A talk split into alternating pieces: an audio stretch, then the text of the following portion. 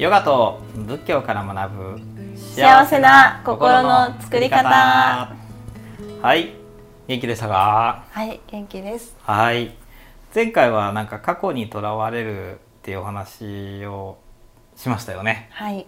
辛い過去があるわけじゃなくて辛いと思ってる今があるんですよっていうことでしたね。はい、はい。あの過去との向き合い方が変わればうん。今も変わりますよ、そうですね。まあ、結局は今が大事ということですね。そうですね。はい。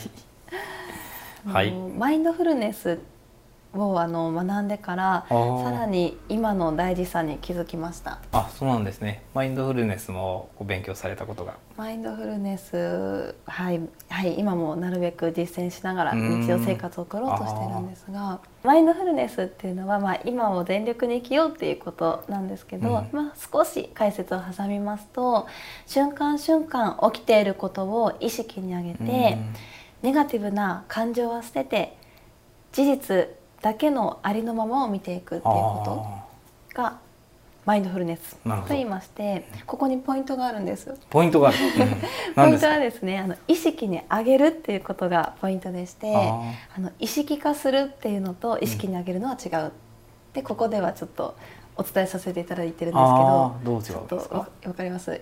意識化するっていうのは自分の体の中で今こういうふうに感じているっていう、うん。自分の中で感じていること、うん。でも意識に上げるっていうのは自分がこういうふうに感じている自分自身を上から見下ろしているっていう。ああこう感じているのだなっていう感じ。ですね上から見ているっていう。あなので自分でこう感じてるののだなじゃなくて、感じてるのだなって感じてる自分を上から見ていてあ上からこう見てる。に見ている。ああなるほどね、うん、第三者的な立場から見てでそこであの感情と事実を切り離して事実だけを見ましょうっていう、感情と事実を切り離していく、はい、うん。でネガティブな感情に左右されることなくっていう、うん。例えばですね痛みと痛いの違い。ああ痛みと痛いに違いがある。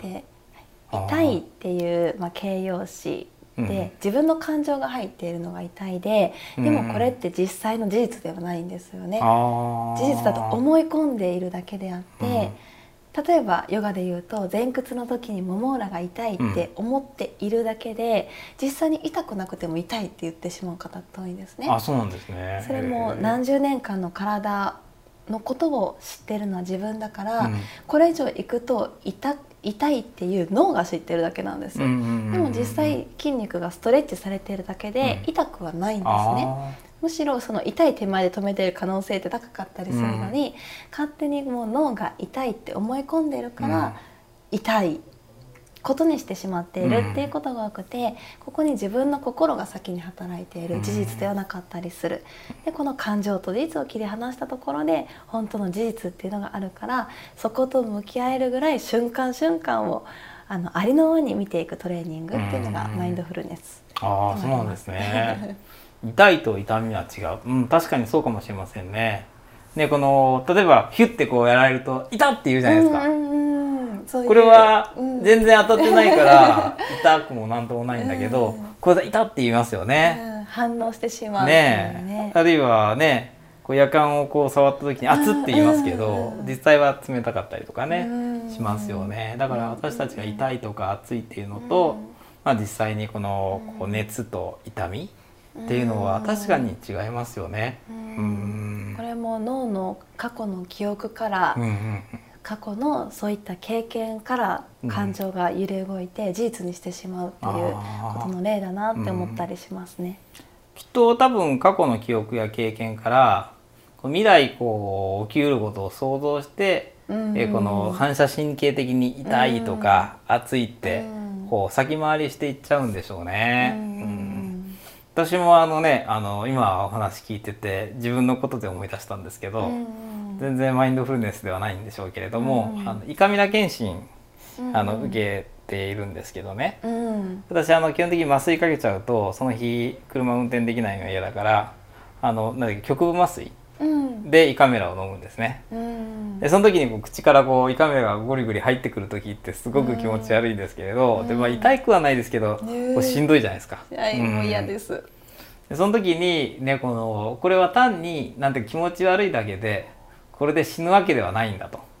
この未来に何かこれをが未来自分の未来にこれで自分の体に重大な何か障害が起きるわけじゃないんだと。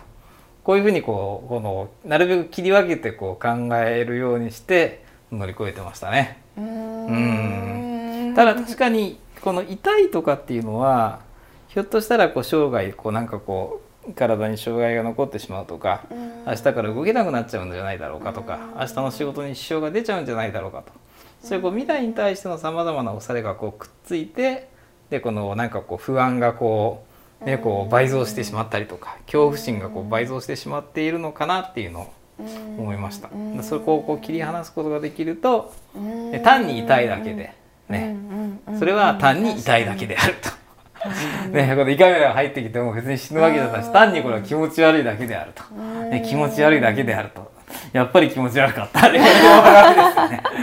しんどかったみたいなね、うん、だけどもねだんだん慣れ。てくるとねこうね結構慣れ。ちゃってこうね体も慣れ。ちゃうんでこう平然とねこう自分で胃のモニターを見ながらねこう胃カメラを飲んでる自分ってすごいなみたいなね変なこの優越心にこうかられ。てしまったりとかですねしてましたね。うん確かに不安な気持ちとセットですよね。そうなんですよ。うん、あの検査しに行って大丈夫だったら痛みがマシになったっていう経験あります。ああ、そうそうそうそう。だから痛みとかね、こうしんどいとかって、うん、実はこう脳がこう未来に対してこう予測するそういう不安がきっと織り込まれてるんだろうなと思いますね。そこやっぱりこう切り離していくっていうことが大事かなっていうことをその今のお話聞いて思いました。うん、でもあの確かにあのその人は危険回避できるからこそ、うん、そのリスクヘッジができる、うん、そして安全に生活ができるっていうためのネガティブ思考なので、うん、まあね、それも人特有の賢さではありますけれどね。体がねこの反射的に危険を予測して先回りしているわけですけどね。人の本能だそうですね。そうですね。だからこそ生き延びることができたと。いうことですね。ねそのマインドフルネスを学んで結局も今を全力できることが大事っていう、でもこれってヨガでやっていることと同じで、ヨガの時も瞑想で今と向き合って、これを体を通して体が今この瞬間で起きているっていうことを、あの事細かに分析しながら感じるのがヨガの朝ナでやっていることで,、で心的なことを言えば、まあ、今を感じるっていう。でね仏教でもやっぱり前回今を大切にっていう話があったように、うん、結局はどの道で山を登っても、まあ、同じそうですね。今ここを生きていくっていうね、うん、えー、この長々がありますよね。うん、これはまあ宗教とか思想とか関係なしに私たちがこう生きていく上で最後行き着くところなんじゃないかなと思いますね。うん。より未来をね、自分が思い描く未来を手に入れる方法なのかなって今は思っています。その今全力に生きることが。そうですね、うん、今今今のこの奇跡がね、えー、この人生ですからね,、うん、うん、ね過去を考えれば後悔、未来を考えると不安、うん、そういう気持ちが出てきている時こそほど今に意識を向けていただきたいなって思いますね。すね。今こう困ってる不都合なこととこう、ね、こう未来こうなったらどうしようかってそういうこうくっついた織り込まれた感情をこう分けていくっていうことでしょうかね。うん、いうことを今日はね、教えていただきました。私はいつも教えていただいているので。はい、そうですね。痛みと痛いは違う。なるほど。ね、また使わせていただきます。はい、はい、ありがとうございます。はい、では、えー、どうぞ。はい。えー、YouTube でエリヨガでしています、えー、ヨガのポーズのことだったり体を柔らかくする方法について解説しています。のでぜひご覧ください。はい、えー、毎朝8時からライブ配信をしています。このオカモンチャンネルか、えー、Facebook ページブッダの教えを学ぼうでぜひ、えー、ご参加ください。どうもありがとうございました。ありがとうございました